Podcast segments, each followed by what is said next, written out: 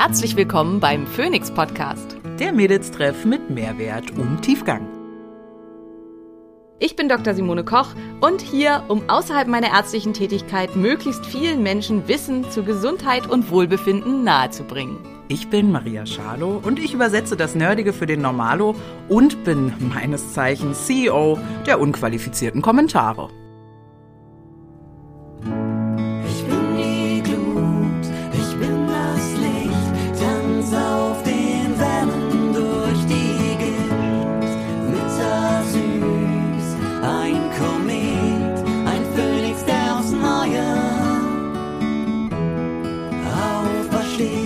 Dieser Podcast dient der reinen Wissensvermittlung. Es werden Angebote gemacht, wie du Dinge umsetzen kannst, um dein Leben zu etwas mehr Energie zu führen. Es wird jedoch kein Behandlungsverhältnis geschlossen. Hallo ihr Lieben, wir sind wieder hier da für euch. Wir haben nicht vorher besprochen, wer anfängt, deswegen habe ich das jetzt einfach mal gemacht. Voll okay. Wir haben gedacht, wir machen heute mal eine Folge, wo wir euch einfach so ein bisschen was erzählen und vielleicht zwischendrin den einen oder anderen Mythos zum Thema Abnehmen mit aufgreifen und auch so ein bisschen erzählen, was bei uns alles nicht funktioniert hat. Aber kommen wir erstmal vielleicht zu Dingen, die funktionieren. Maria, wie läuft denn so deine Diät? Bombe. Ich glaube, ich habe, nee, ich weiß, ich glaube, ich weiß es natürlich, weil ich wiege mich ja täglich. Außer heute Morgen, heute Morgen bin ich im Hotel wach geworden. Und äh, meine äh, Hefeallergie hat mir Geplant heute voll oder geholfen. nicht geplant? Das klingt, so ungeplant. nee, es war tatsächlich geplant. ähm, und meine Hefeallergie hat mir äh, geholfen, nicht das Hotelfrühstück mitzunehmen. Okay. Das war auf jeden Fall auch gut. Ähm, achteinhalb Kilo sind jetzt runter. Not bad. Ja, fünf Wochen. Das war ganz gut. Sehr gut. Und äh, das ist so, wenn wir über was machen wir sprechen, dann mache ich ja aktuell das Dr. Simone Koch Programm. Genau, Maria ist äh, der erste Beta-Proband. Ähm, also ich weiß jetzt nicht genau, wann die Folge kommt. Wenn ihr Glück habt, dann gibt's schon mein neues Buch Schlank und voller Energie. Ähm, 12. Januar steht bei genau, mir bei 12. Amazon. Januar, ja. Ja. Ähm, also könnte dann eventuell schon raus sein. Also insofern, ähm, wenn ihr nachlesen wollt, äh, auf welchen Grundlagen das passiert, was Maria gerade macht, Hm. kauft euch das Buch. Ja, und die zwei einfachsten Grundlagen, die ja auch kein Hexenwerk sind, sind halt Kalorienzählen und Sport. Ne? Ja, wobei ähm, das halt auch, also ja, das eine wesentliche Grundlage ist, dass man halt diese Idee ablegen muss, dass der Mensch ein Perpetuum mobile wäre Hm. und dass es funktioniert, dass man äh, egal, also dass man große Mengen von irgendwas isst, ohne sich zu bewegen oder ohne groß was zu verbrauchen und trotzdem nicht abnimmt. Irgendwas hatte ich gerade noch, was du gerade gesagt hast, was auch so eine typische, ach so, mit dem täglich Wiegen, genau. Ähm, das ist schon allein was, was man ganz, ganz, ganz, ganz häufig hört. Man soll sich nur einmal die Woche wiegen, weil das wäre sonst nicht gut, weil die, das wäre sonst so schwankend und es würde nur demotivieren und Fühle ich. bla bla bla. Ja, Ja. stimmt, aber tatsächlich, also ähm, es gibt dazu Untersuchungen und tatsächlich ähm, sind, also in, in Diäten und in restriktiven Programmen nehmen die Menschen, die sich täglich, wiegen, mehr ab und besser ab. Und ebenso sind Menschen, die sich täglich wiegen, einfach nur so, um das Gewicht zu halten, im Allgemeinen schlanker. Also dieser, ähm, dass das irgendwie schädlich wäre für eine Gewichtsabnahme, sich täglich zu wiegen, ist auf jeden Fall ein Mythos. Was man eben halt bedenken muss, ist, dass das schwankend ist und dass es deswegen sinnvoll ist, wie du das ja auch machst, ist, dass man sich eben eine Tabelle erstellt oder ein Programm dafür nutzt oder so, ähm, was einem das ausrechnet, wie sind die Veränderungen pro Woche. Und dann kann man aber auch was darüber lernen, dass man zum Beispiel, also ich bin halt immer in der zweiten Zyklushälfte tendenziell ein bis anderthalb Kilo schwerer als in der ersten. Und bei manchen kann das tatsächlich zwei bis drei Kilo ausmachen oder sogar noch mehr. Und wenn man das erstmal für sich durchdrungen und gelernt hat, dann kann man da halt auch viel, viel besser mit umgehen. Und das finde ich persönlich viel sinnvoller, als zu sagen, ich gehe dann einfach nicht auf die Waage. Obwohl ich ganz groß bin, im, ich gehe einfach nicht auf die Waage. äh, hier, Wasser predigen, Wein trinken. ja, Ja, genau, genau. Ja, tatsächlich ist das aber für den Mental State zumindest in diesem, ich habe jetzt einen Zyklus durch und wurde ja auch das dritte Mal geimpft. Jetzt habe ich wa- wahrscheinlich wieder dreimal keinen Zyklus, aber ähm, in diesem ersten Zyklus, wenn du dann so, bei mir war das auch rund um die dritte Woche, würde ich sagen, ey, da ist da einfach, da sind Dinge passiert auf der, auf der Waage, wo wenn du rechts in die Tabelle guckst, wo Kaloriendefizit in der Woche von 11.000 Kalorien, ja, also wirklich auf viel Sport gemacht und, und gut gegessen. Und äh, links auf der Wagenseite in der Tabelle ist dann so zugenommen. Und ich denke so, halt der Maul, halt einfach, ne? Ja, aber das ist halt auch das Gute, wenn man sich, also entweder äh, so wie du das halt machst, dass du wirklich halt auch komplett trackst oder halt eben, so wie das im Programm ist, dass man einfach was vorgegeben kriegt und da eine fixe Kalorienanzahl quasi enthalten ist, also ein fixes Programm mit enthalten ist, dass man halt, wenn man weiß, wenn man sich komplett dran hält, den Glauben zu entwickeln und zu wissen, dann passiert auch was. Ja. Und ja. das finde ich ist halt ähm, was, was total nützlich ist, das für sich zu lernen Mhm. und da in ja zunehmend in die Richtung zu kommen, weil also wenn ich bedenke, was ich schon alles so an verrückten Diäten ausprobiert habe, die auf anderen Ideen basieren, ähm, zum Beispiel auf der Idee, was ja sich immer noch hartnäckig hält, dass wenn man nur low-carbig genug isst oder eben Keto genug isst, dass man dann essen kann, was man will und dass man dann halt 5.000 bis 6.000 Kalorien am Tag konsumieren kann und dann trotzdem schlank bleibt, wird, wie auch immer. Das ist Quatsch. Also das ist halt einfach, ähm, also gro- äh, komplett zusammengefasst ist das einfach völliger Unsinn. Ähm, das kann nicht funktionieren. Also da, so funktionieren wir nicht. Und dann ist halt natürlich, natürlich ist eine Kalorie nicht eine Kalorie in dem Sinne, dass bestimmte Sachen uns deutlich mehr hungrig machen als andere und dass man dann eben wieder mehr isst. Ähm, können wir vielleicht auch gleich ein bisschen, was da was macht. Ähm, und auch, dass es natürlich mit entscheidend ist, wie hoch ist die Nährstoffdichte pro Kalorie und wie viel kriege ich da rein, weil das hatten wir ja schon in der Folge über die Sättigungshormone, dass unser Körper eben möchte, also dass unser Körper erkennen möchte, dass der Anteil essentieller Fettsäuren aufgefüllt wurde im Laufe des Tages und dass der Anteil an essentiellen Aminosäuren aufgefüllt wurde im Laufe des Tages. Und das zu versuchen aufzufüllen mit leeren Kohlenhydraten wie Pommes oder irgendwie sowas oder Kartoffelchips Wie, das funktioniert nicht. oder Gummibärchen, das wird halt leider nicht gelingen, weil die enthalten von beidem quasi gar nichts. Und da meldet der Körper halt permanent, dass er noch mehr braucht. Und dann tritt halt einfach, ähm, ja, diese Befriedigung, Sättigungsgefühl nicht ein. Weswegen so eins der Sachen, die ich halt immer auch mit empfehlen würde, wäre, ähm, dass man ein, äh, dass man essentielle Aminosäuren und essentielle Fettsäuren in sein Supplement-Regime mit reinnimmt, wenn man eine kalorienrestriktive Ernährung durchführt. Ich versuche immer, ihr merkt schon, ich versuche das Wort Diät zu vermeiden, weil es bei vielen halt inzwischen extrem negativ belegt ist. Ja. Wobei Diät eigentlich, wenn man das aus dem Griechischen übersetzt, halt nur Ernährungsweise Ernährung heißt, ja, genau. Und Gar nichts weiter. Aber jetzt haben wir ja irgendwie, sind wir schon eingestiegen mit, äh, was klappt bisher ganz gut, ne? Ja. Also klappt ja bisher ganz gut, interessiert ja keinen, ne? Wir wollen ja, wir wollen ja drüber sprechen, was halt nicht klappt. klappt und, nicht. Genau. Und da fällt mir als aller, als eine meiner aller, allerersten Diät, also ich komme ja auch aus einer stämmigen Familie, sage ich jetzt mal so. Und ähm, meine Mutter hat auch schon ganz viel gemacht, bin mit Leitprodukten und Diäten äh, aufgewachsen irgendwie, ne? oder kalorienrestriktiven äh, Ernährungsweisen. Und ähm, eine meiner ersten Erinnerungen ist eine Kohlsuppendiät. Ah ja, das musste ich mit meiner Mutter auch machen. Ja, der letzte Also Mal, ich- jetzt weiß auch das erste, als du gesagt hast, was für eine der schlimmsten Erfahrungen, musste ich sofort an Kohlsuppe denken. Ehrlicherweise esse ich die total gerne. Also ich mag Kohlgerichte. Ich, Ich habe auch auch, gerade eine aber- riesen Schüssel Weißkohlsalat zu Hause und so. Echt super, super Ding. Aber es ist halt Quälerei, ne? Ich habe auch wirklich nicht mehr so gute Erinnerungen, weil ich muss so acht gewesen. Also ich Oh war wirklich jung. Krass. Naja, wir erinnern uns, ne? Ja, ja, also ja, da weiß. war ja schon Ja. immer einiges los. ähm, und ich glaube aber, es gab so morgens, mittags, abends Kohlsuppe Ja, für genau. eine Woche oder sowas. Und dann waren bestimmt auch, habe ich auch keine Erinnerung mehr dran, aber ein paar Kilo runter. Und dann ähm, nicht lange. Ja, genau. Das ist halt das, das eins der Probleme mit diesen Sachen. Also ich erinnere das noch, es war ja damals ein Riesenhype, die magische Kohlsuppendiät. Man konnte diese Kohlsuppe sogar in Dosen kaufen im Supermarkt, wo das dann drauf stand, magische Kohlsuppe. Es gab drei Sorten, asiatisch, afrikanisch und normal. Und dann gab's halt morgens, mittags, abends Kohlsuppe. Und meine Mutter hat halt, ja, immer Kohlsuppe gekocht da, dann. Und dann gab's halt so ein Regime. So, dann musste man, ersten Tag durfte man noch eine Banane dazu. Und Ah. zweiten Tag durfte man, keine Ahnung, irgendwie zu, und dann sollte man, eigentlich sollte man Protein als Proteinshake dazu nehmen. Mama und ich hatten keine Ahnung. Das Einzige, was meine Mutter in der Apotheke gekriegt hat, waren so komisches Granulat, was man irgendwie so als Ganzes schlucken sollte. Ich habe arge Bedenken, dass der Darm da irgendwas von verdauen konnte.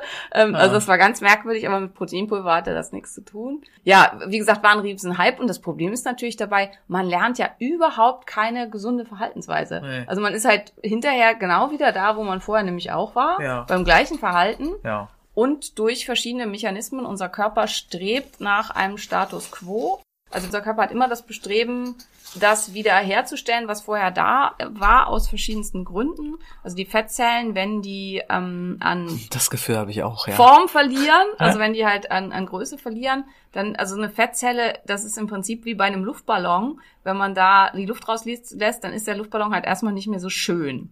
Ähm, also das ist er und hat halt auch also keinen Halt mehr. Und ein Fettzellgewebe ist halt wie wenn man ganz viele so eine Luftballons aufeinander ähm, gestapelt hat. Und wenn das halt stabile, also sagen wir mal, ähm, sowas gibt's ja auch, luftgefüllte Bausteine.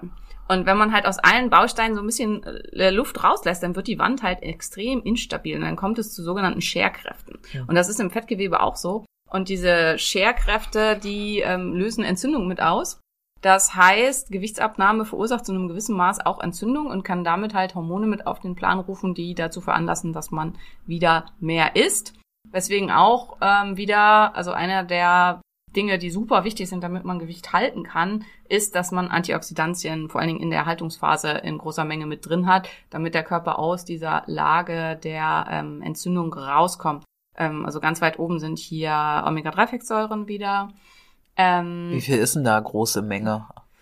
Also ich nehme so Ähm, drei Teelöffel ja, das täglich. ist super. Also drei bis vier Teelöffel wäre auf jeden Fall bei den Omega-3-Fettsäuren sinnvoll und dann halt darüber hinaus noch äh, so antientzündliche Pflanzenstoffe, also Kurkuma, ähm, Ingwer, Zimt, Astaxanthin wäre eine Option, rote Phenole, also so aus roten Beeren, so der ganze Kram und so. Ja. Also kann man halt ganz viel aus Nahrung zu sich nehmen, wenn man halt sehr bunt, sehr divers, sehr ähm, gemüselastig äh, isst, dann hat man automatisch da schon relativ viel von drin und man kann das aber auch ähm, supplementieren. Und das scheint halt auch damit ein ganz, ganz wichtiger Punkt zu sein. Und dann ist es halt auch so, dass wir tatsächlich, also es gibt keinen, das dachte man früher immer, dass es so ein Setpoint gibt. Also das hast, hast du das schon mal gehört? Setpoint Diet und so? Nee. Auch eine Zeit lang, dass wir immer behauptet wurde, wir hätten einen Gewichtssetpoint, an den unser Körper immer wieder hin zurück will. Ach so, doch, das habe ich, den Begriff habe ich nicht gehört, aber ja, genau, dass es so genetisch vorbestimmt ist, wie mein Körper wiegen möchte. Ja, ja. Hm.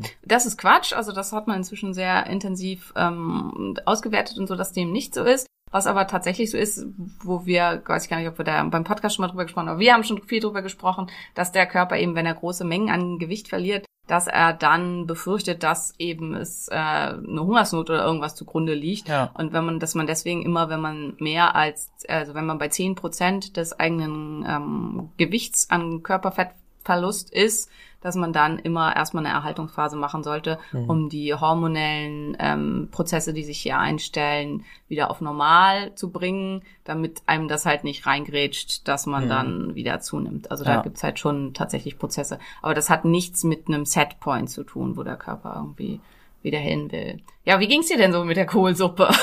Ja, wie gesagt, also ich, wenn ich jetzt an Kohlsuppe denke, würde ich die auch essen. Ich habe Ja. die, ich hasse die jetzt nicht, ne? Aber weiß natürlich heute, ähm, dank dir vor allem auch, dass das halt dämlich war. ja, das ist halt so. Ich glaube auch, das sind so Diäten gewesen, die eigentlich nicht auf so das Klientel meine Mutter und ich zugeschnitten waren, sondern ich kann mir halt vorstellen, keine Ahnung, ich bin Supermodel Heidi Klum, war gerade 17 Wochen auf den Malediven Flitterwochen mit meinem 14-jährigen Ehemann. Das ist jetzt aber gemein. Ja, naja. Ist ja nur Neid. Es ist ja nur Neid an der Stelle. Ne? Heidi, wenn du das hörst, es ist wirklich nur Neid. Ähm, und und hab plötzlich ein Shooting reinbekommen und Der muss ist jetzt. 29. Ja, du. Gut, ich sage jetzt nicht, dass ich mich freue, 36 zu sein, weil ich dann legal Partnerschaften mit halb so alten Menschen haben darf. Insofern feiere ich das und freue mich da sehr. Ähm, nee, und äh, um, weiß ich nicht, anderthalb Kilo Wasser zu verlieren oder so, denke ich mir, ist sowas doch wahrscheinlich gut. Genau. Aber nicht ähm, 10, 20, 30 Kilo Übergewicht. Also, Es ist halt eher eine Fastenkur. genau. und äh, auf die dann halt hinterher was anderes drauf aufbauen muss. Ich esse auch immer noch gerne Kohlsuppe. Also ich mag insgesamt auch total gerne Kohl. Aber während dieser Zeit mochte ich dann keinen Kohl Ja, mehr. das verstehe ich irgendwann. auch. Das verstehe ich auch. Aber da bin ich äh, gedanklich schon direkt beim nächsten Thema. Das äh, muss ich mir schnell aufschreiben, sonst ist es weg, weil du willst ja vielleicht noch was erzählen zu Kohlsuppe. Hm? Äh, Ich will noch was zu Kohlsuppe. Nee, ich will jetzt eigentlich gar nichts mehr zu Kohlsuppe erzählen. Nur, dass ich halt bei, auch in dem ganzen Thema einfach dann ähm, ja, dadurch, dass dann da halt so Sachen drin waren wie irgendwie Bananen und so weiter, dass mein Körper halt immer wieder ähm, also gar nicht in den Mechanismus reinkommen konnte, wirklich Ketonkörper zu verbrennen und sich aus dem eigenen Fettgewebe zu bedienen. Wobei man auch sagen muss, ich habe mit meiner Mutter aus Solidarität mitgemacht damals. Ich war nicht wirklich übergewichtig, also ich Ja. hatte auch nicht wirklich was zu verlieren zu dem Ja. Zeitpunkt. Dass es mir einfach furchtbar schlecht ging damit. Also ich war super schwach, super äh, erschöpft und so und halt überhaupt nicht vergleichbar mit dem Effekt, den man beim Fasten halt hat, wenn man nicht permanent Kohlenhydrate noch. Voll geil, dieser Und- Effekt, ja. Ja, das ist halt dann, Alter. Richtig geil, dieser Effekt. Mhm. Und das hat man, hatte ich halt zumindest beim, beim Kohlsuppefasten gar nicht. Also wenn man nur die Kohlsuppe isst, dann kommt man da sicherlich auch irgendwann hin, Mhm. weil Kohl hat jetzt nicht besonders viel Kohlenhydrate, also eigentlich so gar nicht. Ja. Ähm, aber ja, also das, äh, diese Zusatzsachen, die es da gab, ähm, das hat mir eher irgendwie gar nichts, gar nicht gut getan. Und ich hatte von dem Mechanismus halt auch noch keine Ahnung. Ich erinnere mich, dass ich dann irgendwie im Supermarkt in der Schlange stand und dann wurde mir total schwindelig. Und dann habe ich halt gedacht, nee, das ist ganz schrecklich für meinen Körper. Und dann habe ich mir irgendwie dann keine Ahnung, eine Tüte Gummibärchen oder irgendwie sowas geholt und habe dann halt äh, ganz viel Gummibärchen gegessen, damit dieses Gefühl verschwindet, was dann halt auch weg war. Aber das sind halt auch so Sachen, wenn man erstmal gelernt hat, wie diese Mechanismen funktionieren, nieren, und das ist halt letztlich auch ein Zeichen sein kann von einer Insulinresistenz, wenn man halt eben solche Anfälle hatte, die ich äh, in den Zeiten, ja, wo ich halt eben einfach noch krank war und permanent auch mit meinem Gewicht Probleme hatte, sicherlich auch hatte, dass es das halt auch Sachen sind, durch die man dann mal durch muss. Also durch Ja. dass man durch diese Phasen, wo man sich so präsynkopal fühlt, wo man sich so erschöpft und schwach fühlt und so, dass man da einfach auch ähm, zum Teil durch muss, um dann dahin zu kommen, dass es einem halt eben entsprechend gut geht und dann wirklich auch erfolgreich Gewicht verlieren zu können. Ja. Aber ja, also meine schlimmste Di- Diät war Dr. Ritters Körnerkur. Ähm, Das auch klingt so, schon nicht geil. Auch so eine Idee von meiner Mutter. Ja. Da gibt's sieben Tage lang nur Getreide. Jetzt wissen ja alle, die hier aufmerksam aufgepasst haben, dass ich Zöliakie habe. Das war damals noch nicht bekannt. Alter. Das war für mich der absolut. Ich bin sehr schlank geworden in diesen sieben Tagen. Und Bauchschmerzen, ich hatte oder? unfassbare Bauchschmerzen. Oh. Ich habe, es gibt eine Form der Zöliakie, die sich dann an der Haut zeigt. Äh, zeigt. Und Das ist die Dermatitis herpetiformis During. Ähm, das heißt, die sieht aus wie ein Herpes auf der Haut und zwar Ja. überall. Also Ja. nicht nur so ein, zwei Stellen, sondern so kleine Bläschen, die sich dann äh, im ganzen Gesicht, auf dem Hals und überall ausbreiten, die ja irgendwo zwischen Akne und halt Herpes aussehen. Und das hattest Das du? hatte ich dann, das habe ich dann Oh. gekriegt. Und der Heilpraktiker, der meine Mutter damals da betreut hat, hat gesagt, das sei ähm, Gut. Entgiftung. Ja, genau. ja, genau. Die bösen Geister verlassen Ja, ihren genau. Körper. Und ähm, das war so schrecklich. Also ich hatte so schreckliche Bauchschmerzen und ich sah so furchtbar aus und ich habe mich so schwach gefühlt und ähm, ja, und ich glaube, mein, da, und auch noch wochenlang danach natürlich, weil halt, also ich, mein Darm muss damals so unfassbar entzündet gewesen sein. Ja. Und aber das war für mich vielleicht für mich auch, also ich habe ja schon vorher wenig Getreide gegessen, nachdem meine Eltern mich ja als Kind immer gezwungen haben, diesen garstigen Frischkornbrei zu essen, der mir halt auch überhaupt nicht gut getan hat. Und seit spätestens seitdem habe ich sowas überhaupt nicht mehr gegessen. Ja. Also weil Ja. ich halt einfach eine, also dagegen habe ich wirklich eine Aversion entwickelt, weil Ja. das halt mir so gar nicht gut getan hat. Und also das war definitiv mein schlimmster Diätansatz. Wobei man eben sagen muss, dass das bei mir natürlich auch einfach sehr, sehr speziell war, weil das für mich das Schlimmste war, was ich hätte machen können. Ja, herzlichen Glückwunsch. Ja, ja ich habe äh, tatsächlich ein Anliegen, über das wir mal sprechen könnten, und das ist diese Saftdiät. Dieses äh, Saftfasten. Ich habe das ja auch gemacht, aber ich bin ja geizig. Ja? Ich zahle ja nicht für, was weiß ich, Fünf 21 Säfte am Fla Tag? genau, irgendwie da 180 Euro Ja, dafür, genau. dass die in fancy Flaschen und irgendwie Ja, gekühlt ja. zu mir nach Hause kommen. Was habe ich also gemacht? Habe mir angeguckt, was gibt's da für Säfte und bin ins äh, Edeka und Rewe meines Vertrauens, weil da gibt's das auch alles mit Kurkuma und Kokoswasser und nur grün oder auch mit Obst drin und so und habe das so ähnlich nachgekauft. Aber ja nicht als Saft, meistens ja nur als Smoothies. Nee, das waren Smoothies, ja. Ja. ja. Äh, Ja, egal, ja, aber ja. ja, ja, Gut, so, so differenziert war ich auch Ja. einfach nicht. Ne? So. Und hab schon in dem Wissen, dass ich das vielleicht nicht fünf Tage durchhalte, irgendwie für zwei oder drei Tage Saft gekauft. Simone, mir ging's noch nie so schlecht. Ja, Mir ging's so, ich habe so Kopfschmerzen Genau. bekommen und so einen flauen, so, so, ein- so als wenn du so Kater am Magen. Ne? Ja, dann, ja. Der Tag, nachdem du gesoffen hast. Und der Magen ist dann so, hm, eigentlich bräuchte ich was, aber mach besser nicht, sonst kommt's wieder raus, ne? So ein, so ein flauer Magen. Und habe das dann, glaube ich, auch am zweiten Tag nach dem Frühstück abgebrochen. So, aber ich habe im, im Umfeld viele Menschen, die das echt teilweise fünf, sechs, sieben Mhm. Tage durchziehen. Und da frage ich mich halt wirklich, also welche positiven Aspekte hat es, sich den Körper mit reinem Fruchtzucker so zuzuballern? Also da schon mal gar keinen. Also das ist halt das Ding. Also wenn man halt eben Säfte mit Obst nimmt, das ist halt im Prinzip Zuckerwasser. Also das Ja. hat halt überhaupt keinen Benefit, außer dass man eben dadurch ständig dafür sorgt, dass der Körper irgendwie so ein bisschen Zucker zur Verfügung hat, was dafür sorgt, dass man eben nicht in Ketose kommt, was den Fettverlust erheblich beeinträchtigt, aber dazu führt, dass man eben dieses Fasten ganz gut durchhalten kann. Dann kommt ja oft als diese Idee, ja, man würde da mal seinen Körper so unglaublich mit Nährstoffen versorgen.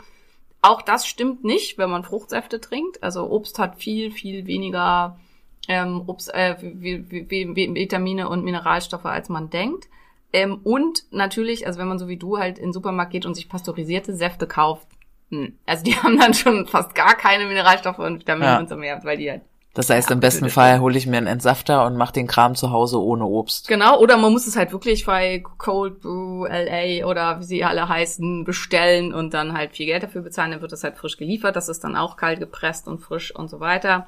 Aber, also es gibt ja auch diese, also was in dem Zusammenhang eventuell Sinn machen würde, was die Nährstoffdichte und so angeht, ist halt, wenn man grüne Säfte nimmt. Also wenn man fast ausschließlich grüne Säfte nimmt, die schmecken dann halt schrecklich. Aber zwei weitere negative Aspekte, was du halt eben auch er erlebt hast, ist, das eine ist, ähm, dass logischerweise, äh, also man führt dem Darm ja überhaupt keine Ballaststoffe mehr zu, was dazu führt, dass ähm, bestimmte Bakterien absterben, und zwar in großen Mengen absterben und den Körper mit ihren Endotoxinen überschütten. Und das kann halt dazu führen, dass man sich einfach richtig, richtig krank fühlt. Also das kann zu ähm, also es gibt bestimmte Bakterien, die tragen, also LPS tragende Bakterien, Lipopolysaccharid tragende Bakterien und diese Lipopolysaccharide, die regen das Immunsystem massiv an und die Endotoxine, die die ausschütten, die können halt dann zu Kopfschmerzen führen, so so einem richtig grippeartigen Gefühl, dadurch dass äh, zu, dazu, dass einem halt ständig irgendwie so ein bisschen schlecht ist, dass man sich einfach irgendwie krank fühlt. Und ähm, also das ist beim Wasserfasten auch so. Also man sollte halt nach Möglichkeit immer auch was nehmen, wenn man solche Symptome hat, was bindet in irgendeiner Form, um halt sowas zu verhindern, also dass es nicht zu diesen Reaktionen kommt. Und das Zweite ist eben dadurch, dass ich ständig immer wieder Zucker fü- zuführe, das ist halt so ähnlich wie mit der Kohlsuppe, komme ich halt nie wirklich dazu, dass mein Körper sein eigenes Fettgewebe abbaut und dass er halt lernt, ähm, sich selbst zu versorgen, sondern, also vor allen Dingen, wenn ich in der Insulinresistenz bin, wer metabolisch super flexibel ist, also wer problemlos umschalten kann zwischen Fettstoffwechsel und Kohlenhydratstoffwechsel, für den ist das überhaupt kein Problem. Ja. Und das sind oft auch die Leute, die, es ist ja, wer läuft denn super unter so einer Saftfastendiät? Nicht die Leute, die krass übergewichtig sind oder so, sondern halt äh, äh, so Menschen wie, weiß nicht, also als sie noch sehr schlank war, wie meine Schwester, die halt eigentlich das gar nicht nötig haben abzunehmen, die dann aber mal, wie du sagst, vor einer Veranstaltung oder so fünf Tage Saftfasten machen. Die haben eine hohe metabolische Flexibilität und äh, die haben halt auch kein Problem, wenn in dem Moment, wo sie dann keine Kohlenhydrate zuführen, in Ketose zu kommen ähm, und halt sich dann selber zu versorgen und denen geht's damit gut. Und die Insulinresistenten, die haben dann halt einfach, da kommt dann gar nichts mehr. Und dann fühlt man sich richtig, richtig scheiße. Könnte das ein Selbsttest sein, ob ich insulinresistent bin? In gewisser Weise schon. Also ähm, wer halt insgesamt, also es ist eins der Hauptsymptome ähm, der Insulinresistenz ist, dass man lange Phasen des Fastens überhaupt, ähm, also in denen man nichts isst, gar nicht gut verträgt. Dass man halt dieses typische Hangry hat, also dass man halt, wenn man lange Phasen einfach nichts zu essen bekommt und vor allen Dingen dann noch vielleicht zusätzlich gestresst wird, dass man dann extrem unangenehm wird, also dass man ja, wirklich auch Unterzuckerzustände dann entwickelt. Also ich habe mal irgendwo anders gehört, wenn man das Gefühl hat, alle Menschen um einen rum sind plötzlich total dumm geworden, Ja. dann ist es wahrscheinlich Unterzucker. Also wer dieses Gefühl kennt ähm, und eben auch ähm, wenn man dann mit Kopfschmerzen zu tun hat, mit totaler Energielosigkeit, mit Schwäche und so weiter. Das sind alles Symptome, die ähm, auf eine Insulinresistenz hinweisen können. Ja. Okay. Und es gibt, kann ja so weit gehen, dass es halt Menschen gibt, die tatsächlich alle zwei bis drei Stunden essen müssen, weil sie sonst das Gefühl haben, sie kippen einfach um, weil das Gehirn darauf angewiesen ist, permanent von extern mit Zucker versorgt zu werden. Ah. Und wenn es den Zucker nicht kriegt, dann wird es böse und geht da nicht mehr viel. Verstehe. Ja, danke für den Exkurs. äh, hast du noch eine Diät? Sonst ich habe natürlich auch äh, genügend. Oh, ich habe auch äh, alles schon äh, probiert, was äh, das so hergibt. Ähm, also was ich auch probiert habe, ist sowas wie schlank im Schlaf und so weiter. Wo es ja darum geht, dass man zu bestimmten Zeiten irgendwas essen muss und so, wo man angeblich dann halt schlank wird, wenn man sich nur an diese Vorgaben hält. Bei sowas allem kommt mir immer ins Gehege, auch oder zum Beispiel nur intermittierend fasten, ohne ähm, auch ein bisschen zu gucken, wie viel Kalorien konsumiere ich denn so. All sowas funktioniert bei mir nicht. Also selbst OMAD, also One Meal a Day, würde bei mir, wenn ich das überhaupt nicht angucke, was, wie viel ich davon esse, nicht funktionieren, weil ich problemlos, also ich habe ja einen ganz, ganz, ich bin halt einfach klein, ich bin eine Frau, ich habe einen geringen ähm, Gesamtumsatz, also mein Gesamtumsatz, wenn an Tagen, wo ich nicht viel Sport mache, ist bei 1800 Kalorien und ich kann problemlos 1800 Kalorien in einer Mahlzeit konsumieren. Das Ja. ist was, was mir überhaupt nicht schwer fällt. Wenn man halt nicht drauf achten muss, wie viel Kokosöl da noch mit Genau, dran ist und genau. so, ja, dann bist du da schnell dabei. Genau, und dann halt noch äh, ja kleinen Nachtisch hinterher und also da ist man halt einfach schnell. Also, also Mhm. wenn man irgendwie große Portionen, ich kann auch wirklich viel essen. Also ich kann auch 400 Gramm Hühnchen essen oder so oder Fleisch. Also Ja. und dann halt noch eine große Portion Gemüse dazu und wie du sagst, zwei drei Teelöffel Kokosöl und dann halt vielleicht noch ein paar gebratene Kartoffeln, auch mit irgendwie noch Öl dazu und dann zum Nachtisch vielleicht noch irgendwie eine Kakaocreme mit irgendwas, mit Kok aus Kokosjoghurt und so. Und dann ist man einfach ganz schnell dabei. Also, Ja. ähm, und ähm, also deswegen haben diese ganzen Sachen bei mir nie auch nur das kleinste bisschen funktioniert, was äh, ich halt immer super frustrierend fand und blöd und anstrengend. Ja, das verstehe ich. Hm. Ich habe das letzte Mal eine Ernährungsform zum Abnehmen gemacht. Lüge ich jetzt? Ah, egal. Es ist das letzte, was mir einfällt, auf jeden Fall. Da habe ich vegan gegessen, einen Monat. Ach ja, die Vegan-Geschichte, das kann ich auch noch erzählen, ja. Ja. ähm, das war irgendwie, ich glaube, mit meinem Ex-Freund damals. Oh, vom Cross, ich weiß nicht mehr, wie wir dazu kamen. Auf jeden Fall irgendwie gab's so eine Challenge, Mhm. äh, eine Vegan-Challenge. Oh, wie heißt der denn jetzt? mal Attila? Hildmann? Äh, nee, der andere, der nette. Nico Rittenau. Genau, genau. Der Nette. Der ist halt, der ist, Nico, ich hoffe, du hörst ja, ähm, der, ist der noch vegan oder macht der, Der nicht ist noch vegan, ja, Der ist der ist vegan. Okay, okay, okay, okay. Ähm, und, Hat gerade ein neues Buch veröffentlicht, Vegan für Anfänger. oh ja, Ist auch wirklich gut. Hast gelesen. Ja. Natürlich. Ähm, ja, ich habe aber vegan in dem Monat äh, gemacht, à la, ich arbeite ähm, 15 Stunden am Tag und bin 23. Also gab's irgendwie Nudeln mit Ketchup. oder Tomatensauce äh, öfter mal. Hab aber auch äh, viel, na was man, Couscous und ne, diese ganzen Getreidesorten, die ja dann auf den Speiseplan kommen. Hab natürlich Tofu. Also Kohlenhydrate mit Soße gegessen. Oder Ja, und mal ein bisschen Soja. Ja, genau. Also im Prinzip war das so der Main Course. Heute ist natürlich, es gibt unfassbar grandiose vegane Restaurants in Berlin. Na, allein das 1990 hier am Boxy ist das, glaube ich. Äh, wow. Gab's da noch nicht. Mhm. Ja. Und dann, ja, musste ich mich halt darauf verlassen, was so die veganesessen.de auf Google hergegeben hat. Und da war halt viel so Couscous-Geschichten und lala. Und heute wissen wir ja, mit meiner Insulinresistenz war halt so High Carb und mit meiner Hormonstörung war so Sojaprodukte. naja, vielleicht äh, auch nicht die beste Idee, das in Kombination zum Gewichtsverlust zu nutzen. Und das war tatsächlich auch so. Ich habe mich weder gesünder gefühlt, was ja viele erzählen, die äh, sich vegan ernähren. Das ja, ich war auch letzte Woche wieder in einem Streitgespräch mit einem Veganer. Krass. Ich habe wirklich nichts gegen vegan, äh, die vegane Lebenshaltung. Das Einzige, was mich nervt, ist dieses andere überreden wollen, wenn es dann schon reinsteigt mit, warum bist du denn nicht vegan? Jo, Bruder, frag mich doch nach meiner Steuer-ID und meinem Gewicht und weiß ich nicht, meinen Kinderkrankheiten. Was ist denn los mit dir? Aber gut, egal. Nee, ist nicht egal. Ich muss die Geschichte noch weiter erzählen, merke ich. Ich bin richtig auf. krieg, krieg direkt wieder hier. Ne? Und dann lasse ich ja immer, was, was Simone ja auch nicht so raushängen lässt. Ich hoffe, es ist okay, Simone, dass ich das jetzt erzähle. Ja, Ne? jetzt bin ich mal gespannt, was jetzt kommt. Simone ist ja Sonst können wir das ja rausschneiden. Ja, genau, sonst schneiden wir das raus. Wenn das drin ist, stimmt's aber. Simone ist ja so Top 5 der Welt in diesem, in diesem Themengebiet, über das wir uns hier unterhalten. Die Frau wird für, für Vorträge gebucht, da verdient die viel Geld, ja? Wirklich, Menschen geben dafür viel Geld aus. Die hat Bücher geschrieben zu dem Thema. Simone kann querlesen. Ne? Wer Hochbegabung schon mal gehört hat, Simone ist ein Bild daneben bei dem Begriff im Duden. Die liest einfach so hier Fachliteratur in ihrem in ihrer Praxis, 400 Seiten Fachliteratur zu hormonellen Disbalancen quer zum Abend. So, ja, Ich habe Simone. das nicht abgesprochen, alles Werbesendung. Ja, alles gut. Simone, ja, das ist Simone. Und dann erzähle ich das so, ne, so du, ich habe ja auch keine Ahnung davon, aber hier meine Freundin so und so und so und so und die ist halt, ne? Und dann kommen wirklich so Aussagen mit, ja, jeder kann ja seine Meinung haben. Halsmaul! Das regt mich immer so auf, ne? Aber egal, das Aber war seine Meinung ist die richtige. Genau, das war das war dann halt das Thema dabei. Egal, egal, egal, egal, egal, egal. Ich habe ja selber keine Ahnung, muss ich dann immer sagen. Aber Ja. es führt mich auf. Jedenfalls ging es mir nicht besser damit.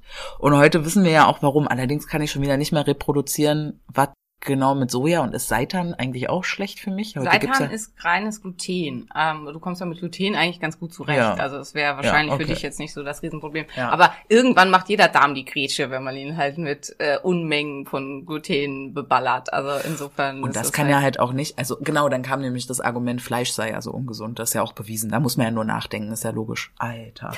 Das zum Beispiel stimmt halt definitiv nicht. Also, Ja. aber das können wir ja mal wann anders auseinanderdröseln.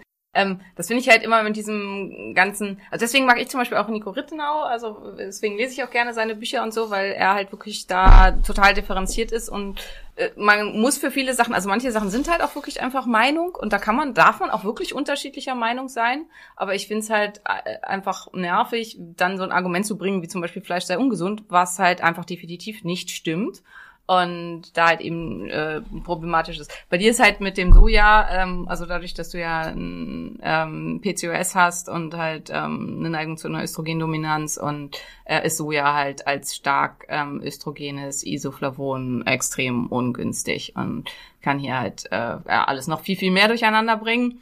Ja, meine vegane Erfahrung war ähnlich. Ähm, ich habe es allerdings ein ganzes Jahr durchgezogen Du bist ja auch Ähm, viel krasser. weil ich halt ähm, damals der Meinung war, da- also es war vor allen Dingen was Spirituelles damals bei mir, dass ich halt der Meinung Kannten war, wir uns da Karma, schon? nee, da war ich erst 20. Ach so, nee.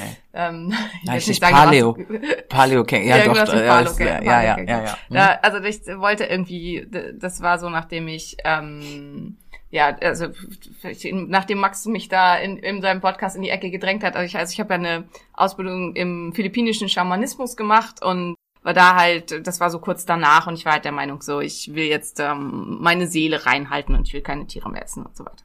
Also habe ich vegan gemacht. Ähm, auch so ähnlich, noch nicht so richtig 100% Ahnung, mir ein bisschen mehr Mühe gegeben ähm, als Nudeln mit Soße, aber trotzdem halt eben sehr getreidelastig. Ja. Plus, ich war als Studentin wirklich arm. Also ähm, mein Vater wollte nicht zahlen, hatte aber viel zu viel Geld, als dass ich BAföG gekriegt hätte, was bedingt hätte, ich hätte klagen müssen dafür, dass ich ähm, von ihm Geld bekomme, damit das halt dann läuft, was ich nicht wollte, weswegen ich kein Geld hatte. Also so lässt sich das relativ gut Schöne zusammenfassen. Geschichte, ja. Schöne Geschichte, Toll. genau. Ähm, also meine Mutter gar hat das gegeben, was sie konnte, Hm. was einfach nicht viel war. Ähm, und ich habe immer ganz viel gearbeitet in den ähm, Semesterferien. Also ich habe immer im Altenheim gearbeitet und dann da Nachtschichten gemacht, a zwölf Stunden. Da verdiente man ganz gut. Es war unfassbar anstrengend, war auch für meine Gesundheit sicherlich nicht zuträglich. Aber so habe ich mich halt irgendwie durchs Studium manövriert. Und ich hatte tatsächlich im Studium 440 Euro im Monat. Meine Miete waren 220 Euro. Das heißt, der Rest, das war das, was für Essen blieb. Das führte nicht dazu, dass ich mich jetzt super ausgewogen, gesund, vegan ernähren konnte. Also, da ging halt nicht viel. Ähm, ich habe mir echt Mühe gegeben, aber war halt eben schwierig. Naja, und das hat halt dann dazu geführt, dass ich eben doch sehr viel Getreide und so gegessen habe. Und ähm, das war eben auch für meinen Darm eine totale Katastrophe. Plus ganz viel Hülsenfrüchte. Ja. Weil ich habe schon versucht, auf Proteine und so zu achten und habe dann halt ganz viel Hülsenfrüchte gegessen. Außerdem sind die auch billig. Also wenn man die getrocknet kauft, jetzt nicht in der Dose oder so. Dann wusste ich aber damals noch nicht, wie man die dann optimal zubereiten sollte. Plus inzwischen weiß ich halt auch, ich bin gegen Hülsenfrüchte so sensibel, ähm, weil ich da Kreuzallergenität mein- meiner Zöliakie habe, dass es auch egal ist, wie gut man die zubereitet. Ich habe da immer Probleme mit. Naja, auf jeden Fall hat das dazu geführt, dass mein Darm dann immer entzündeter, immer entzündeter war. Das Gute war, ich bin, ich war noch nie so schlank. Also am Ende, am, am Ende dieser ganzen Oh. Geschichte hatte ich noch, ich glaube 47 Kilo, so dünn Boah, war ich noch nie Simone. vorher und auch nie wieder danach in meinem Erwachsenenleben, weil mein Darm so entzündet war, dass er nichts mehr resorbieren konnte. Also es, unschön, es ist ja. auch all meinen Freunden aufgefallen, dass alle gesagt haben, du isst permanent, du isst ununterbrochen. Wo landet das alles? Also Mhm. was und ich konnte halt einfach das nicht mehr aufnehmen. Ich hatte ständig Durchfall. Ähm, ich hatte für immer Bauchschmerzen. Ich hatte dann auch irgendwann Zyklusstörung. Dann sind mir die Haare ausgefallen und dann zum Schluss die Fingernägel. Was? Und dann wusste ich, hier ist was ganz, ganz kaputt. Und ich war zum Schluss so fertig, dass ich, ich wohnte im vierten Stock, dass ich auf jedem Stockwerk Pause machen musste, weil ich, weil ich so Herzrasen hatte, weil ich so schwer anämisch war, also mein, mein ähm, Hämoglobin im Blut war so niedrig, weil ich so einen krassen Eisenmangel hatte, weil mein Darm eben so krass entzündet war und kein Eisen mehr resorbieren konnte und ich ja auch noch vegan gelebt habe, wo kaum Eisen drin ist, dass ich nicht mehr in den vierten Stock gekommen bin, ohne halt zwischendurch immer Pause zu machen. Eieiei. Und dann kam dazu, dass ich ganz regelmäßig Blutgift spendet habe. Ich ähm, äh, habe Blutgruppe 0 und bin damit ein Universalspender. Da nehmen die das Blut immer gerne. Plus es gab immer so eine Tüte mit Essen. Und ich hatte ja kein Geld. Und von einer so einer Tüte mit Essen konnte ich, wenn ich die mitgenommen habe, eine ganze Woche überleben. Also dann habe ich halt äh, dann mir das aufgeteilt und habe da halt äh, dann immer nur ganz wenig gegessen und so. Also es war wirklich, ähm, ich finde es ist eine gute Erfahrung, also mal wirklich arm gewesen zu sein. Also ich habe zum Teil am Ende des Monats wirklich eine Woche lang von Kartoffeln mit Quark gelebt, Ja. weil ich mir nichts anderes leisten konnte. Erlebt, glaube ich, kaum noch jemand heute Es sei so denn, unbedingt. du bist arm. Außer Ja. man ist eben wirklich arm, Ja. genau. Aber selbst dann, also ich weiß nicht, also gerade so was Nahrungsmittel angeht, vielleicht schon, ja, aber na gut, ich wollte ja auch noch gesund leben, das hat's halt irgendwie noch schwieriger gemacht. Eben, ja. Ähm, ja, du hast recht, also Nudeln mit äh, Ketchup geht immer. Und viele meiner ähm, Studentenfreunde haben dann halt, was weiß ich, jeden Tag äh, Lasagne von Lidl gegessen, die kostete nur 1,79. Ähm, das ging dann auch. Ja. Aber ähm, ja, also äh, jetzt bin ich irgendwie vom Thema abgekommen. Was ich eigentlich sagen wollte, ist, dass es eine gute Erfahrung war für mich, weil man dann an manche Dinge vielleicht einfach auch besser verstehen kann und dass es halt einfach Menschen äh, gibt, die wirklich da eingeschränkt sind bei dem, was sie für irgendwas ausgeben konnten. Auf jeden Fall habe ich deswegen halt regelmäßig Blut gespendet am Ende des Monats, weil ich halt dann immer diese Tüte mit Essen haben wollte. Und dann war ich halt mal wieder zum Blutspenden und dann hatte ich damals, also ich habe das, das kommt auch in meinem Buch vor, ähm, hatte ich ein Hämoglobin von 7,5. Für Frauen ist normal ab 11, glaube ich, 11,5 oder 12, irgendwie so. Ähm, Gramm pro Deziliter. Ja, und dann hat der Transfusionsmediziner, der mir das Blut abgenommen hatte, die hatten so einen Apparat, der das gleich bestimmt hat, hat er nur gesagt, oh mein Gott, Sie brauchen Blut. Äh, das, äh, das geht ja gar nicht. Und dann hat er mich befragt und dann habe ich ihm halt erzählt, dass ich vegan lebe. Und dann hat er gesagt, ich gebe Ihnen jetzt mal einen sehr gut gemeinten, aber sehr ernsten Rat. Gehen Sie nach Hause, kaufen sich ein Steak. Und das habe ich dann gemacht. Und das hat einfach mir so unfassbar gut gespeckt und sich so gut angefühlt. Und natürlich weiß ich heute, dass es nicht an dem, am Veganismus an sich lag. Also man kann, wenn man alles beachtet, wenn man super schlau ist, wenn man sich wirklich sch- vorher umhört, wenn man auch das Geld hat, dann kann man sich vegan so ernähren, dass man keine Mängel entwickelt. Zumindest, wenn man nicht wie ich eine Zöliakie und eine komplette Hülsenfrüchteunverträglichkeit hat. Also mit Nico schreibe ich mir manchmal und der selbst der, der wirklich äh, absolut ist für jeder sollte vegan sein, musste zugeben, nachdem wir da uns darüber unterhalten haben, dass er für mich keinen funktionierenden veganen Rat geben kann, weil ich kann meinen Proteinbedarf einfach nicht decken auf vegane Art und Weise. Dadurch, dass ich eben eigentlich keine Hülsenfrüchte vertrage, außer Erbsenproteinisolat, aber nur von Erbsenproteinisolat als Pulver zu leben, wäre auf jeden Fall, wie sagst du immer, sehr freudlos. Ja. Und würde den Darm wahrscheinlich auf Dauer auch kaputt machen, weil mit so Kunstsubstanzen kommt der Darm halt auf Dauer meistens auch nicht gut klar. Naja, also auf jeden Fall, es lag nicht am Veganismus, das weiß ich inzwischen, führt aber dazu, dass ich nie wieder vegan leben möchte, weil es halt für mich auch intern verknüpft ist mit einer ganz, ganz, ganz schlechten Erfahrung. Plus, also wir waren jetzt ja gerade, ich habe ja gerade meinen Master of Breathwork abgeschlossen und ähm, die Fortbildung fand auch fand in so einem Retreat Center statt, wo es nur veganes Essen gab. Und ähm, dadurch musste ich halt eine Woche vegan essen komplett. Und es, ich habe wirklich, also die haben sich total Mühe gegeben für mich. Die haben alle, immer, wenn es Hülsenfrüchte gab, haben sie mir was anderes gekocht. Die haben ähm, alles immer auch glutenfrei für mich noch extra gemacht und so. Es gab unglaublich viel Gemüse, eine ganz große Diversität, irgendwie alles ganz toll. Meinem Darm ging es ewig schon nicht mehr so schlecht wie nach dieser Woche. Also nach drei Tagen konnte ich nicht mehr aufs Klo gehen. Ich hatte das Gefühl, ich platz gleich. Ich weiß nicht, woran es liegt. Ich glaube, es sind dann halt diese Soßen aus Cashew und Ja. Mandeln und so weiter ich komme mit Veganismus einfach nicht klar. Also mein Körper wehrt sich da total gegen und es war ultra hochwertiges Essen, aber ich habe mich so schlecht gefühlt und ich war nicht die Einzige, das muss man auch sagen. Also es war ein ganzer Teil der Teilnehmer, die ges- gesagt haben, ähm, das Essen macht sie in Anführungsstrichen krank, also sie fühlen sich vom Darm gar nicht gut und ist vielleicht auch Gewöhnungssache, ne? wenn die Bakterien nicht darauf abgestimmt sind, solche Mengen an Gemüse zu verdauen, dann bekommt man halt Blähungen und Probleme und Verstopfung. Aber fand ich halt auch wieder spannend, ähm, ja, dass das halt einfach da für mich auch nicht das Richtige ist. Und, und ja, was vielleicht so sich jetzt schon so rauskristallisiert hat, it depends. Also wie immer. Also Ja. so diesen, das funktioniert für jeden, den gibt's halt einfach Das ist nicht. ja aber die, die Idee von diesen strukturierten Diäten, dass du da ein Thema drüber klatscht und dann soll das auf die Zielgruppe, ich will abnehmen, passen oder ich will gesünder sein und gesund bedeutet, ich meine, wo wir uns nicht streiten müssen, ist natürlich ist gesund Obst und Gemü oder Gemüse vor allem zu essen, Ja. ne, mit einer hohen Nährstoffdichte und ne, mit Schale und was so geht und keine Ahnung, ist natürlich gesund, ja. Aber wie gesund ist es, sich den Bauch vollzuschlagen mit ir irgendwelchen Emulgator verseuchten Sojaersatzfleischprodukten, die dann irgendwie, das ist halt dann wieder so Ja. die Frage, ne? Gar nicht. Und da sind wir halt auch zum Thema Abnehmen. Ich meine, das hatten wir, glaube ich, ich weiß nicht mehr in welcher, aber in einer der letzten Folgen, dass halt Emulgatoren die ähm, Zellen im Darm kaputt machen, die ähm, ähm, Ja, und wodurch das hast halt du mir mit Letter, in ja, meiner, in meiner genau, Letter hast die du mir Letter. das erklärt. Und das gleichzeitig halt, dass ein Dopamin-Search macht und dass man halt deswegen davon dann immer mehr essen will. Also insofern äh, in dem Zusammenhang gan- ganz, ganz ungünstig. Und das ist halt aber auch deswegen die Idee in schlank und voller Energie. Das ist halt gleichzeitig eine Eliminationsdiät, wo man halt damit anfängt, dass man ganz, ganz viele Sachen weglässt und dann halt mit jeder Woche wieder neue Sachen einfügt, um eben auch mit darauf zu kommen, ähm, was fehlt mir denn? Äh, also wa was sind einfach die Nahrungsmittel, die ich nicht vertrage und die für mich vielleicht entzündlich sind, die auch dazu führen, Ja. dass ich immer wieder zu viel esse und dass ich immer wieder an Gewicht zunehme. Also ich habe jetzt zum Beispiel auch gerade wieder gehabt, eine Patientin von mir, ähm, die eigentlich sehr, sehr schlank ist, die aber in den letzten Jahren halt so vier, fünf Kilo zugenommen hat, die sie einfach nicht weggekriegt hat. Und wo wir halt festgestellt haben, dass sie bestimmte Nahrungsmittelunverträglichkeiten, äh, Nahrungsmittelallergien hat.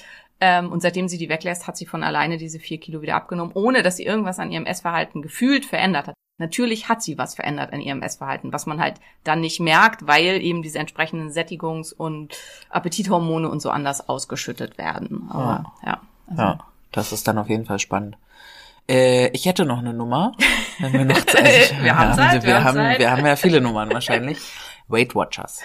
Ja, Das habe ich auch. ja da gibt's fast alles gemacht. Also erstmal, wie schlau, wie, wie, wie wirtschaftlich schlau. Du kannst ja Weight Watchers Produkte kaufen. Ja, du kaufst ja keine Teewurst, du kaufst Weight Watchers Wurst, weil die Weight Watchers Wurst ist schon auf Punkte Genau, da umgerechnet. stehen schon die Punkte drauf. Ja. und du kaufst auch nicht den Joghurt und den Käse und du kaufst ja Weight Watchers Joghurt und Käse und dann kann, musst du diesen Rechner ja dazu kaufen. Weil mittlerweile gibt's ja bestimmt eine App, ist ewig her, dass ich das gemacht habe. So ist bestimmt jetzt alles online und per App Mit verfügbar. Sicherheit. Mm. Und was ich daran ganz cool finde, das haben wir aber nicht gemacht äh, zu Hause. Es gibt ja eigentlich diese Treffen, wo du hinfährst, gewogen wird und so lala. Ähm, das gab's bei uns nicht. Wir haben halt nur die Produkte gekauft und das Programm gemacht und so. Und das hat bei mir gar nicht funktioniert. Also ich hatte irgendwie, ich so, ich lüge jetzt, weil ich weiß es nicht mehr. Ich hatte irgendwie 20 Punkte am Tag. Und es gab so verrückte Regeln. Ich weiß auch die nicht mehr genau, aber ich sage jetzt mal, was ist, was meine ich mit verrückt? Bananen haben keine Punkte. Genau, So, Das hat auch mir das Genick gebrochen mit Weltwirtschaft. Ja. Da habe ich neulich erst drüber nachgedacht. Das ist so geil. Bananen haben keine Punkte, Lachsschinken hat keine Punkte, dunkles Brot, also schwarzes, dunkles Brot hat keine Punkte und so. Ähm, ich könnte dick werden, ohne mit null Punkten. Ja, ja, Also das tatsächlich mich ich einen Punkt Problem. verbraucht Ja. und bin äh, fat as fuck, ja. Und, und so war's dann halt auch, ne? Ich habe da irgendwie dann Punkte gezählt und dann ja musste ich mir eingestehen, ich glaube, Bananen haben doch Punkte. Nein, halt einfach keine. Seitdem äh, crave ich auch so Bananen. Ich liebe Bananen sehr, Ja, ja. ja. Äh, aber habe sie mir in dieser Zeit dann verboten, weil anscheinend Hat nicht gut funktioniert. war das nicht gut, genau. Und freue mich bis heute immer, wenn ich irgendwie Bananen zu Hause habe und mir eine Banane reinziehen kann. Ja. Aber es ist tatsächlich auch, also bei mir ist immer so an den langen Praxistagen, ähm, also Stress, das habt ihr ja hoffentlich in der Folge über Appetit und Sättigungshormone und so auch mitgenommen. Ähm, Stress verursacht äh, also eine Fehlregulation verschiedenster Sättigungshormone und das ist was, was ich halt auch einfach immer ganz, ganz krass merke. An den langen Praxistagen habe ich einfach viel, viel mehr Hunger, Hm. knurrt mein Magen dann auch total, habe ich dann auch richtig Magenschmerzen nach diesen äh, acht bis neun Stunden. Und ähm, ja, und in der Mittagspause nach dem, also nach dem Essen in der Mittagspause gönne ich mir dann einfach gerne irgendwas, was ein bisschen süß schmeckt, was bei mir bedeutet irgendwie einen halben Proteinriegel oder sowas oder einen kleinen Porridge oder und das hatte ich halt jetzt neulich irgendwie, weil es halt im Teamraum rumlag, Obst. Und habe dann halt gedacht, hm, heute bin ich mal besonders sparsam in Anführungsstrichen mit ähm, dem, was ich esse. Ich esse mal äh, ne, zwei Mandarinen und einen halben Apfel und eine Banane oder so. Und dann habe ich das getrackt und habe festgestellt, ja, da hätte ich ja gleich zwei Proteinriegel essen können von dem, was das bisschen Obst da in Anführungsstrichen hat. Und das ist halt, viele haben so diese Idee, Obst, also das ist halt bei Weight Watchers auch so ein totaler Fail, Ja. dass Obst, also kann sein, dass sie es inzwischen geändert haben, aber das Ja, Obst null Punkte ist es hatte. Eier, ist, ist, ist da ist viel passiert. Ich habe mir das mal angeguckt irgendwann, aber ja. Aber das war halt eben auch äh, so, so, so Obst wie Mango oder so. Also Mango ist halt ja ganz hoch fruktosereich und dadurch auch relativ hochkalorisch. Plus äh, Fructose, stark fruktosehaltige Nahrungsmittel führen halt dazu, dass man dann halt wieder krass Hunger hat. Ähm, Fructose wird in der Leber genauso verstoffwechselt wie Alkohol, kann Insulinresistenzen enorm fördern.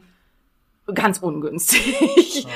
Und ich kenne sogar Leute, die sich im Rahmen von sowas, weil halt Obst unbegrenzt äh, erlaubt war, die sich wirklich eine Hepatitis zugezogen haben, weil die halt solche Massen Ob- Obst gefuttert haben, dass die Leber einfach Ja. mit dem Verstoffwechslung der Fructose völlig überfordert war. Crazy. Und, Ich kannte mal einen, der hat sich nur von Bananen ernährt. ja, das habe ich, aber Banane soll da sogar noch gehen, weil Banane hat halt ähm, ja auch, äh, also es äh, geht bei einigen Menschen nicht so stark ins Blut. Bei mir geht Banane so puff, völlig durch die Decke, aber bei einigen nicht so. Ja, habe ich auch schon mal gehört, es gibt irgendwie auch so einen YouTube-Kanal, 30 Bananas a Day oder so, von jemandem, der Crazy, ja. nur Bananen isst. Ja. Ja. Aber ist natürlich auch die Frage, wie lange das gut geht und wie gut das Blutbild dann aussieht und wie die Leberwerte so wären und so. Naja, das, das, weiß man halt das immer nicht. Blutbild ist bestimmt okay, weil wir haben ja gelernt, im Blutbild ist ja eigentlich nicht Ja, viel gut. drin. Ja, die Maria Diskussion hat hatte ich, die Diskussion hatte ich nämlich mit dieser Person da letzte Woche auch. Ne, der Blutbild ist viel besser geworden. Du hast da nichts drinne in dem Blutbild. Aber gut, das ist jetzt auch meine, äh, ich muss mich wieder erden, das ist halt die Ja, ich habe Erfahrungsarroganz gestern, jetzt. keine Ahnung, dreieinhalb Stunden mit einem Kumpel von Julian über nachhaltigen Fischkonsum konsumiert, äh, diskutiert.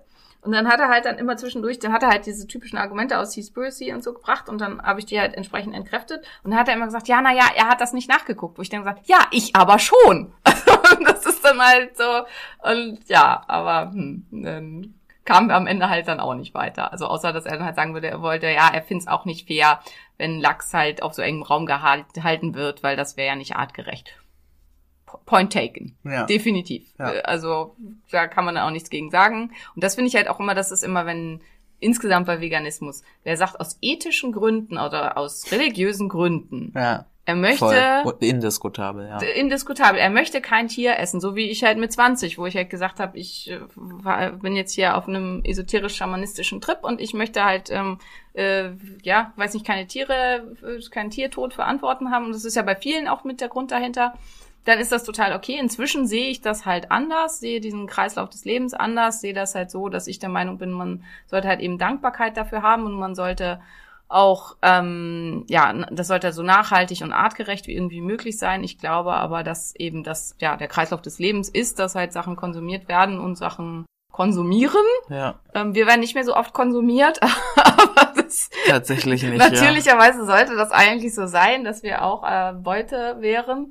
Und ja, also das ist halt eben auch, was ja in der freien Wildbahn auch passiert. Also irgendwann stirbt halt jedes Tier und in den meisten Fällen, also wenn man jetzt in die freie Natur guckt, werden halt Nicht Beut- an Altersschwäche. Genau, Ja. werden Tiere, die halt äh, eher Beute sind, werden halt äh, eher gerissen und sterben halt nicht am Altersschwäche und sterben dann halt auch viel grausamer und unangenehmer, als wenn sie auf ähm, gute und nachhaltige Weise getötet worden wären. Auch da gibt's natürlich schlimme Gegenbeispiele, aber ähm, ja, das finde ich halt auch, das, was hoffentlich irgendwie klar ist, dass das natürlich auch nicht das, also ich bin auch nicht für das 1,39 Huhn von Lidl. Also das äh, Ja. geht gar nicht. Das ist einfach Katastrophe und furchtbar und ähm, ja, ist da. Aber ähm, ja, was halt in diesen ganzen Sachen oft auch äh, eben auf der Strecke bleibt, ist das, was wir am Anfang gesagt hatten, dass eben der Proteinbedarf entsprechend gedeckt sein muss und der Bedarf an essentiellen Fettsäuren, ähm, weil das ja in diesen Ernährungen halt oft nicht der Fall ist. Also wenn man Ich habe auch noch weitere Geschichten. Du hast auch noch weitere Geschichten. Wir kommen gleich, du darfst gleich noch eine weitere Geschichte erzählen. Aber ich hatte noch einen Punkt da, äh, genau, Fettsäuren. Ja, ja, egal. Erzähl eine Geschichte, vielleicht fällt es mir wieder Oh, ein. Es tut mir leid, du darfst mir auch ins Wort fallen, ja, gleich. Und zwar äh, steht's noch in meinem Schrank und das war ja das letzte Mal, als ich so doll abgenommen habe, vor drei Jahren irgendwas. Das war Shredded, heißt das Buch. Okay. Ah, Und ja. äh, das, was ich gemacht habe, war 500 Kalorien am Tag Mhm. oder 800. Äh, also krasses Kalorienzählen. Und das hat tatsächlich auch ganz gut funktioniert. Wie überraschend. Klammer auf, Haarausfall, Schlafstörungen, äh, ja, mir ging's nicht unbedingt gut, aber abgenommen habe Ja, ich. Ne? ja. Also wenn du es aus dem Diätaspekt äh, betrachtest. Aber du hast halt ja auch überhaupt nicht auf Nährstoffe und so geachtet. Nee, nee, nee, Ja. nee.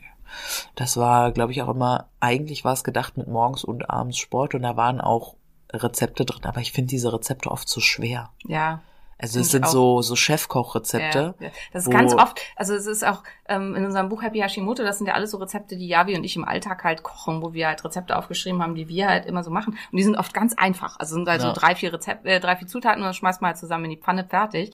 Aber irgendwie brauchen die Menschen das halt trotzdem, also Ja. so ein bisschen. Aber ganz viele Bücher sind halt, viele, die Kochbücher schreiben, haben so diese Idee, das muss irgendwie immer besonders abgefahren Ja, sein. also- Und, ähm, wenn das halt schon irgendwie zweieinhalb Stunden dauert, bis ich das in, fertig habe, dann Ja, bis ich das alleine einkaufe. ja, im Mondschein gewachsene, getrocknete Vanilleschote an, weiß ich nicht, Koriander aus, äh, ich weiß gar nicht, wo der wächst, aber da nur der südliche. Und och nee, das ähm, Im Zweifelsfall auf deinem Balkon. Koriander ist relativ ähm, anspruchslos, was Ja. das angeht. Jan mag keinen Koriander. Ich liebe den ja auch, aber wir haben den nur getrocknet. Im, Jan äh, ist der Non-Coriander ja, Genetic Type. Ja, genau. Aber äh, Gott sei Dank hat er sich Oliven angewöhnt, insofern. Na, immerhin, ja. Ja. ja. Ja. Also Koriander, Julian mag auch keinen Koriander, der ist auch der, also der isst den, der isst ja alles, wenn es sein muss. Äh, also alles, was gesund ist, ganz wichtige Einschränkung. Aber ähm, mögen mag er den auch überhaupt nicht. Also ich, äh, ich liebe den auch. Ich finde Koriander total lecker. Ich finde auch so Budgies, das sind so, so, sind ja so indische ähm, gebackene Sachen und wenn man da einfach nur Koriander und ein bisschen Lauch und so und das dann halt eben in diesen Kichererbsenteig und dann ausgebacken, vertrage ich nicht, schmeckt aber großartig. Ja. ja, verstehe. Das, äh, also ich könnte Koriander auch einfach so quasi als Hauptzutat essen und finde den da super, super lecker und gut und Ja, ich mache mir auch immer noch oft diesen Sellerie, Gurke, Koriander, Joghurtsalat, den du mal hier Ja. hattest für uns. Ja. Den Ja. mache ich mir oft noch selber. Aber ja, also klar, also ich habe dann auch noch Keto und da könnte man jetzt auch noch irgendwie ganz viel erzählen, aber ich glaube, der dieser Ja. Main Point ist halt Keto habe ich auch, das, äh, bei mir hängt fast alles mit meiner Zöliakie zusammen, äh, was halt so an absoluten Fails war. Simone isst Keto und bestellt sich Brot aus Gluten. Es gibt tatsächlich, also gab eine Zeit lang so als dieser Low Carb Hype ganz war, inzwischen gibt's das nicht mehr, weil inzwischen vielen klar geworden ist und es halt ja auch sehr viel Literatur und so zu gibt, dass Gluten in der großen Menge bei jedem den Darm kaputt macht, egal ob man hat Zöliakie hat oder nicht, ähm, weil bestimmte Anteile des Glutens machen den Darm leaky, greifen, greifen den Darm an, wenn es an den Darm rankommt. Und wenn du halt äh, entsprechend viel nimmst, dann stürmen die irgendwann alle Barrieren im Darm und dann ähm, kommt es halt damit an. So. Bei mir ganz, ganz extrem, also das ist jetzt eine eklige Geschichte, wer äh, da sowas empfindlich ist, äh, hört kurz weg. Das war so schlimm, dass ich dann solche Durchfälle gekriegt habe, dass ich zum Gott sei Dank ersten und einzigen Mal in meinem Leben, als ich im Baumarkt war, mir in die Hose gemacht habe. Weil Oh, wie unangenehm. Äh, ganz, ganz furchtbar, weil ich halt äh, permanent immer dieses Glutenbrot und so weiter gegessen habe. Und ich hatte irgendwann nur noch so Wes also wie Wasser, aber gallefarbenen Durchfall, weil Oh, alles ei, total ei, kaputt ei. war. Also, also ich habe meinem Körper echt schon, was meine Zöliakie angeht, ein paar Sachen angetan, wo es echt kein Wunder ist, dass ich noch eine weitere Autoimmunerkrankung entwickelt habe. Also, Ja. und man muss auch sagen, also daran merkt man halt auch, wie in Anführungsstrichen alt ich schon bin, weil damals war das überhaupt nicht, also ich bin mit sowas, ich bin damit dann ja schon zum Arzt gegangen, aber ähm, da ist niemand drauf gekommen. Auch diese krassen Eisenmängel, die ich immer hatte und ähm, auch zum Teil andere Nährstoffmängel und auch Proteinmangel, weil mein Darm das halt einfach nicht resorbieren konnte und so. Ja. Wo das herkommt, da ist keiner drauf gekommen. Ich weiß noch in der im PJ, da äh, hatte ich mir dann, dann habe ich mir mal den Kopf gestoßen am Schrank und habe dann eine riesen Beule gekriegt, weil meine Blutwerte gerade wieder so furchtbar schlecht waren, weil da war ich vorher ähm, auch ähm, ja auf einer Live-Rollenspielveranstaltung gewesen und dann gibt's ja auch tendenziell dann immer nur irgendwie Brot in die Hand so ungefähr. Und da muss es auch gerade wieder ganz schlimm gewesen sein, dass auch meine Plättchen beeinträchtigt waren, also die Gerinnung. Und dann habe ich halt so einen riesen äh, Hämatom am Kopf gekriegt, obwohl ich mich echt nicht doll gestoßen hatte. Und dann hat mein Oberarzt gesagt, wow, irgendwas stimmt nicht mit dir, da müssen wir mal gucken. Und dann haben die echt mich in der Notaufnahme von Hacke bis Nacke durchgescheckt. Und es war wirklich, mein Oberarzt mochte mich sehr gern. Also der wollte wirklich mir helfen. Aber auf die Idee, und es war auch ein toller Arzt, also es war ein toller Internist, aber auf die Idee, dass ich Zöliakie habe und dass das der Grund ist für meine ganzen krassen Nährstoffmängel und dafür, dass ich immer müde bin und so weiter. Auf die ist keiner gekommen. Also es war zum Teil dann nachher so verrückt, dass meine onkologische Oberärztin mir, wir haben da ab und zu Epo geschenkt gekriegt von, ähm, von den Pharmafirmen.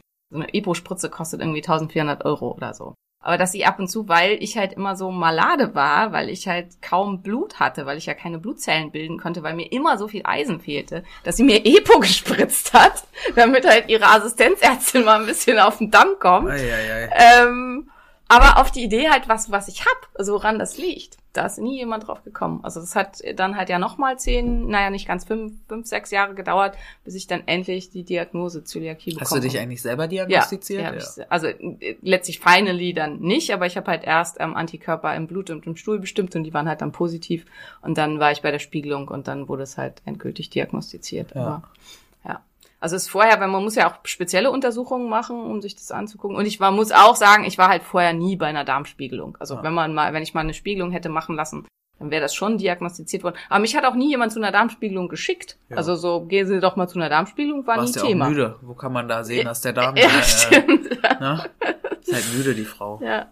Aber jetzt ist mir wieder eingefallen, was ich noch sagen wollte, ähm, zu diesen ganzen High-Carb-Diäten. Also hoch, äh, also Kohlenhydrate, ähm, vor allen Dingen auch raffinierte Kohlenhydrate, ähm, ähm, sorgen ganz stark dafür, dass vermehrt Grelin ausgeschüttet wird. Das hatten wir ja bei den Appetithormonen mit. Also wer sehr kohlenhydratlastig ist, vor allen Dingen ohne ähm, also unabhängig auch vom Insulinspiegel und so weiter, führt es zu einer stärkeren Grelin-Ausschüttung. Und deswegen ist es tatsächlich so, dass wenn man eben sehr carblastig ist, dass man dann einfach mehr Hunger hat. Plus, es kommen dann halt auch noch ähm, der Insulinspiegel, eventuell reaktive Unterzuckerzustände, beziehungsweise beginnende Unterzuckerzustände oder einfach sinkender Zucker, die viele halt dann sehr stark wahrnehmen.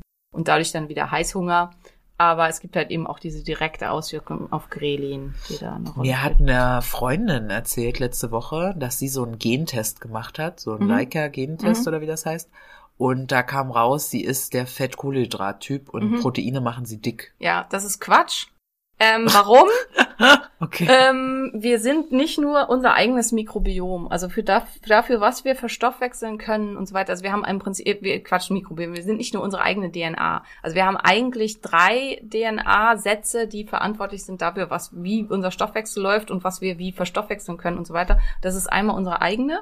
Und da ist aber natürlich auch die Frage immer, was ist angeknipst und was nicht. Also jeder, ähm, die genetische Code, ähm, kann halt aktiviert sein oder eben auch nicht. Also das ist Epigenetik und deswegen kann man nur aus so einem Test noch nicht feststellen, ob das auch epigenetisch aktiviert ist oder nicht.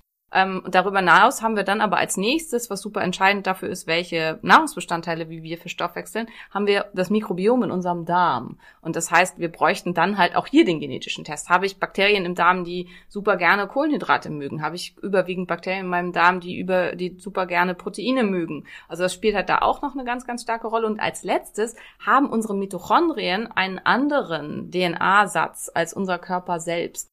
Ähm, das liegt daran, weil die mitochondriale DNA eigentlich fast nur, also inzwischen weiß man, es ist nicht ganz nur, aber fast nur von der Mutter kommt und ähm, vom äh, Vater nicht. Und die haben nochmal einen anderen Satz und die sind ja für die Energieproduktion, für den Stoffwechsel zuständig und für die Verstoffwechslung von bestimmten Sachen.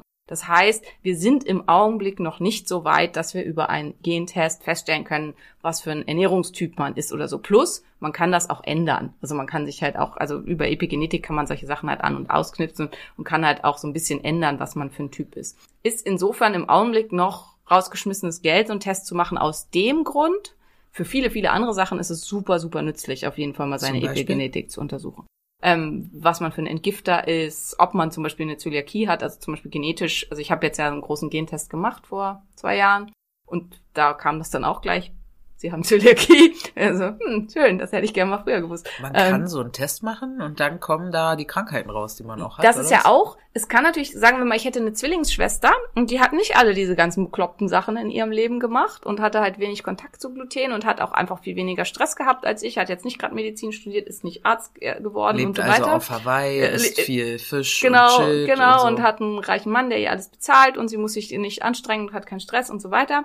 Die, äh, da könnte es sehr gut sein, obwohl sie ja, wenn ich eine eineigige Zwillingsschwester hätte, genau den gleichen Gensatz hätte wie ich, dass sie keine Zöliakie entwickelt hätte. Ah, okay. Das heißt, ähm, man kann an den Genmarkern nur sehen, dass man ein sehr hohes Risiko dafür hat, diese Erkrankung zu entwickeln. Mhm. Ja. Und ich habe die Genmarker für Zöliakie, aber mit den Genmarkern hätte man halt bei meinen Symptomen vielleicht eher mal drauf kommen können, wo das Problem liegt.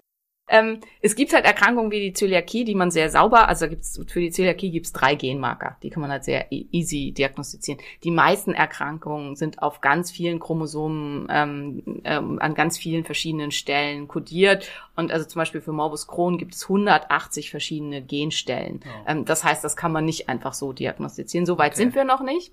Ähm, viele glauben aber, dass das kommt. Also dass äh, mit der Entwicklung eben äh, künstliche Intelligenz, also dass, ähm, dass AIs äh, dazu fähig sein werden, das alles auszuwerten. Und dass wir dann eben auch über einen Gentest tatsächlich so ein bisschen, hast du Gattaca gesehen, den Film? Was einer, war früher so einer meiner Lieblingsfilme, da ist es halt so, dass egal was du machen willst, dass du immer erstmal einen Gentest machen musst und dass du zum Beispiel eben nicht, also da, darum geht das um den Film, das ist halt jemand, der, einer, der möchte gerne Pilot werden und seine Genetik ist aber so, dass die Wahrscheinlichkeit, dass er mal eine Herzkrankheit entwickelt, bei 98 Prozent liegt. Und deswegen darf er nicht Pilot werden. Ähm, beziehungsweise er will Astronaut werden, also nicht nur Pilot, sondern Weltraumpilot. Und ähm, er schafft das dann, indem er mit jemandem zusammenarbeitet, der die perfekte Genetik hat, aber querschnittsgelähmt ist, der ihm immer Proben gibt, dass er dann doch Weltraumpilot wird und er entwickelt nie in seinem Leben eine Herzerkrankung. Und das ist halt dieses, das sind immer nur Wahrscheinlichkeiten. Und selbst bei 98 Prozent, es kann immer doch zu zwei Prozent sein, dass du diese Erkrankung nicht entwickelst. Und deswegen hat halt, es ist ein sehr zweischneidiges Schwert, finde ich. Und das finde ich halt, das ist auch das, was ich meinen Patienten immer sage.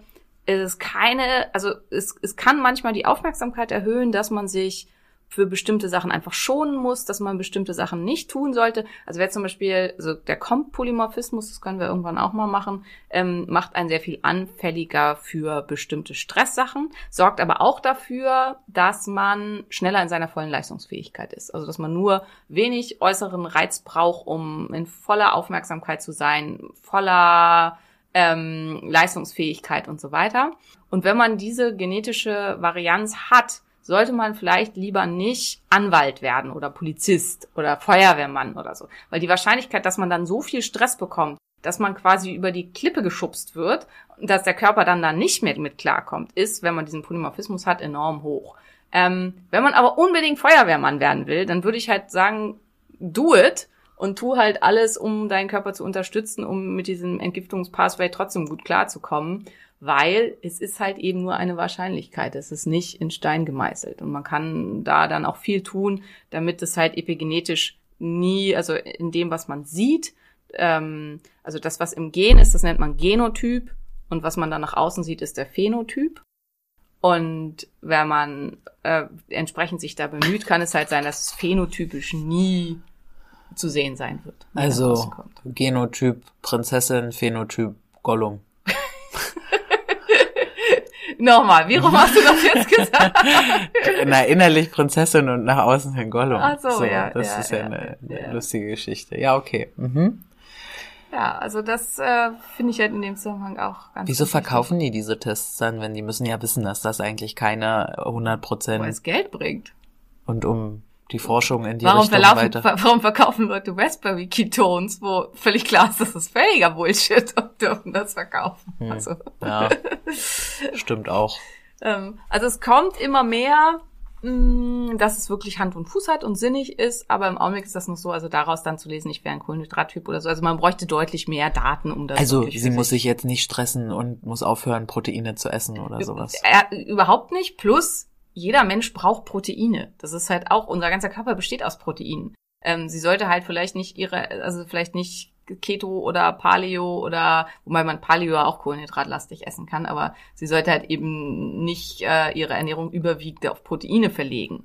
Das wäre vielleicht ganz sinnvoll, aber da kann sie halt dann auch für sich selbst rausfinden, wie fühlt sich denn das an? Also Ja. hat sie das Gefühl, sie läuft super auf ähm, äh, auf Kohlenhydraten oder halt eben nicht. Oft stimmt das ja auch überein. Also ein, Kumpel von mir zum Beispiel hat immer das Gefühl, wenn er größere Mengen gesättigte Fette isst, also wenn er halt viel ähm, fettes rotes Fleisch isst und Ja. ähm, irgendwas in der Richtung, dass dann seine Haut schlecht wird, dass er dann sich einfach entzündet fühlt, nicht mehr gut schläft und so weiter. Und ähm, bei dem hat sich tatsächlich auch eine ApoE-Gen-Mutation, also dass er gesättigte Fette nicht gut verstoffwechseln kann, bestätigt. Also oft merkt man, äh, oft ist es dann auch so, dass das übereinstimmt, also dass man das halt dann auch merken kann, ähm, ja, dass das da dann hinhaut. Tatsächlich ist es auch eins der wenigen Punkte mit diesen Blutgruppendiäten. Hast du sowas mal gemacht? Äh, Tatsächlich mal gehört, aber nie durch. Oh, es gibt auch diese Diäten, fällt mir dabei gerade ein, wo du so eine Spritze bekommst irgendwie regelmäßig ja, auch. das ist die HCG-Diät. Ja, genau.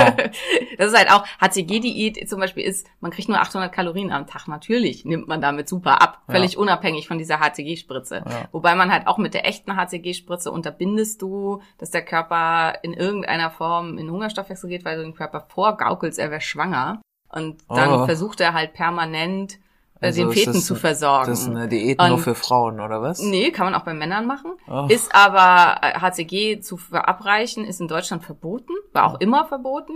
Dementsprechend gab es dann so Pseudo-HCG-Diäten, die Heilpraktiker mit Globuli durchgeführt haben, die halt auch mega funktioniert haben, weil es halt nur 800 Kalorien sind. Also auch da wieder totaler Nepp. Also völlige, war super teuer, diese Programme. Ja.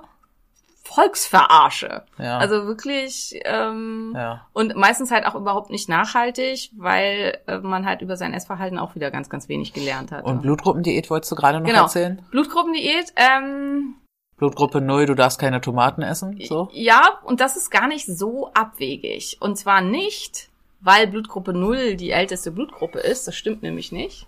Ähm, Blutgruppe A und Blutgruppe 0 sind wahrscheinlich gleich alt und haben sich an verschiedenen Stellen der Welt entwickelt. Nämlich 0 im Norden, also hier so eher so Skandinavien und so weiter, und A in Zweistromland, also eher so Persien, Iran und so weiter. Und daraus lässt sich ableiten, dass man wahrscheinlich, also wenn man Blutgruppe 0 hat, so wie ich, wahrscheinlich nordische Abstammung ist, was wahrscheinlicher macht, dass man mit Proteinen und mit Fleisch und sowas sehr gut zurechtkommt und Milchprodukten und mit Kohlenhydraten und vor allen Dingen Getreiden eher nicht. Und wenn man zum Beispiel A hat, ähm, dass man halt die Wahrscheinlichkeit höher ist, dass man auch mit Getreide gut zurechtkommt. Und Weißt du gerade meine Blutgruppe? Nee, ne? weiß ich nicht. Aber die haben auch, hab ich bei dir nie getestet. Also, Okay. das viel, weil viele, wenn man nie schwanger war, dann wissen viele ihre Blutgruppe gar nicht. Also, du könntest deine Mama fragen, die muss in deinem ähm, Mutterpass stehen. Aber, also Ah. in deiner, deinem Babypass sozusagen. okay. Aber ähm, ja, also das äh, und das ist das Einzige, was man daraus sinnig ableiten kann. In der sogenannten Blutgruppendiät wurde wieder ganz viel abgeleitet, was nicht stimmt und was Quatsch ist. Und ja, deswegen wird man mit der Blutgruppendiät tendenziell auch nicht schlank. Aber der, die Idee war gar nicht schlecht. Also die Idee war Ich finde nicht die Idee tatsächlich auch gut, wirklich, na, wegen der Blutgruppe jetzt vielleicht nicht, aber also angenommen, unsere ZuhörerInnen schafft, wow, möchte jetzt gerne, ist gerade an dem Punkt, das ist ja, was ist denn heute, der 19. Dezember, wo wir diese Folge aufnehmen, das heißt, äh, Neujahrsvorsätze fangen an. Ja, ne? wobei die wird nicht mehr rauskommen, aber von den Nee, aber ne, wir reden da jetzt ja drüber. Ja, ne? ja. Vielleicht sind Menschen also gerade, haben sich gerade Dinge vorgenommen, sind vielleicht gerade in Diät, deswegen kauft das Buch. Ähm, oder wie auch immer. und wollen jetzt genau nachdem sie uns zugehört haben und feststellen, ja, habe ich auch alles gemacht, der Scheiß hat nichts gebracht und wollen jetzt gerne mal wissen, okay, aber was was ist denn mit mir? Was sollten sie tun? Also vermutlich ja Nahrungsmittelunverträglichkeiten mal testen, ne? Du meinst, was sollten sind so die Basics, wenn man Gewicht abnehmen so, will, die Will man gesund, auf jeden Fall gesund genau, machen soll? ja. Ja, also wenn man denkt, man hat da was, wobei man das halt eben auch wie in ähm, Schlank und voller Energie halt mit einer Eliminationsdiät machen kann. Ähm, aber wenn man nicht so ein gutes Gespür für einen, seinen eigenen Körper hat, sind Nahrungsmittelunverträglichkeitstest auf jeden Fall eine gute Idee. Wir machen euch mal einen Link mit rein ähm, zu Tests, wo ihr das machen könnt, ähm, mit Code äh, den ich nicht weiß, der ist irgendwas mit AP7138, irgendwie sowas. Also das kann ich mir nicht merken. ja. Aber ähm, Dr. Koch 10 ist schon wirklich äh, kann man sich besser. Nee, nee, aber die haben wir irgendwie, keine Ahnung, so generiert. Naja, auf jeden Fall machen wir euch in die Shownotes. Ähm, also mal nach Nahrungsmittelunverträglichkeiten zu gucken, ist in dem Zusammenhang eine gute Idee. Ähm, auch wirklich mal nach Mineralstoffen zu gucken, vielleicht nach Gesamteiweiß, nach Aminosäurenversorgung und so weiter. Weil wenn der Körper einfach das nicht hat, was er braucht, dann wird es langfristig nicht funktionieren, weil dann wird er immer auch spätestens, wenn ihr das Ganze beendet habt, danach schreien, dass das, was euch fehlt, wieder aufgefüllt werden muss. Und das ist halt auch das, was Maria erlebt hat, wo ich natürlich auch zugeben muss, dass es auch ein bisschen mit meine Schuld ist, was, weil ich sie da damals in dem Prozess alleine gelassen habe. Ach komm. Ähm, dass äh, man eben, wenn man so super unterkalorisch isst und so viel Gewicht verliert, dass einem dann halt irgendwann an allen Ecken alles fehlt. Und dass natürlich dann der Körper halt krass danach verlangt, dass das möglichst zügig wieder aufgefüllt wird. Habe ich sehr zügig wieder aufgefüllt. Ja. Habe ich wirklich sehr, sehr zügig. Auffüllen kann ich sehr gut. Ja.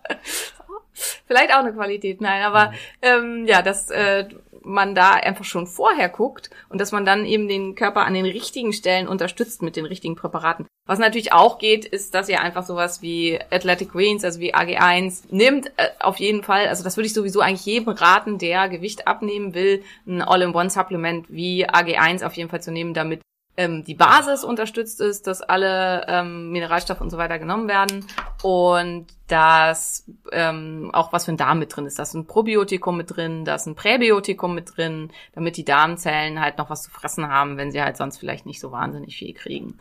Ähm, ja, kann ich ja noch mal kurz sagen. Also war auch wahrscheinlich im Intro mit drin, aber ähm, also unter Athletic Greens slash Simone ähm, kriegt ihr ein Sonderbundle, also da könnt ihr auch mal mitgucken. Ja, und ansonsten guckt doch gerne mal bei eurem Buchhändler vorbei oder bei Amazon oder direkt beim Trias Verlag. Schlank und voller Energie. Unsere persönlichen Geschichten, ja, meine persönliche Geschichte ist da auch schon sehr ausgewalzt, was ich so und alles so an verschiedenen verrückten Diäten versucht habe und so weiter, ähm, sind da nicht mit drin, aber sonst viel von dem, was wir heute besprochen haben. Und wir hoffen, ihr hattet viel Spaß mit der Folge. Wir hatten, glaube ich, viel Spaß. Ja, wie immer. Ähm, Wenn es euch gefallen hat, lasst uns eine 5-Sterne-Bewertung bei Apple Podcast da. Schreibt uns, wie toll ihr das findet, wie großartig ihr Marias Stimme findet oder was auch immer. Ja, das sagen wirklich viele. Das Das, ist ganz viele, süß. Ja. da freue ich mich immer ganz doll drüber. Ihr Mäuse, ne? Und ähm, wenn euch irgendwas nicht gefällt, dann dürft ihr uns gerne schreiben. Schreibt uns bei Instagram an oder so und sagt uns, was ihr für Ideen habt, was wir verbessern sollen. Ja, vielen, vielen Dank für eure Unterstützung und noch einen wunderschönen Tag ein Phönix, der aufs Neue, aufs Neue aufwacht.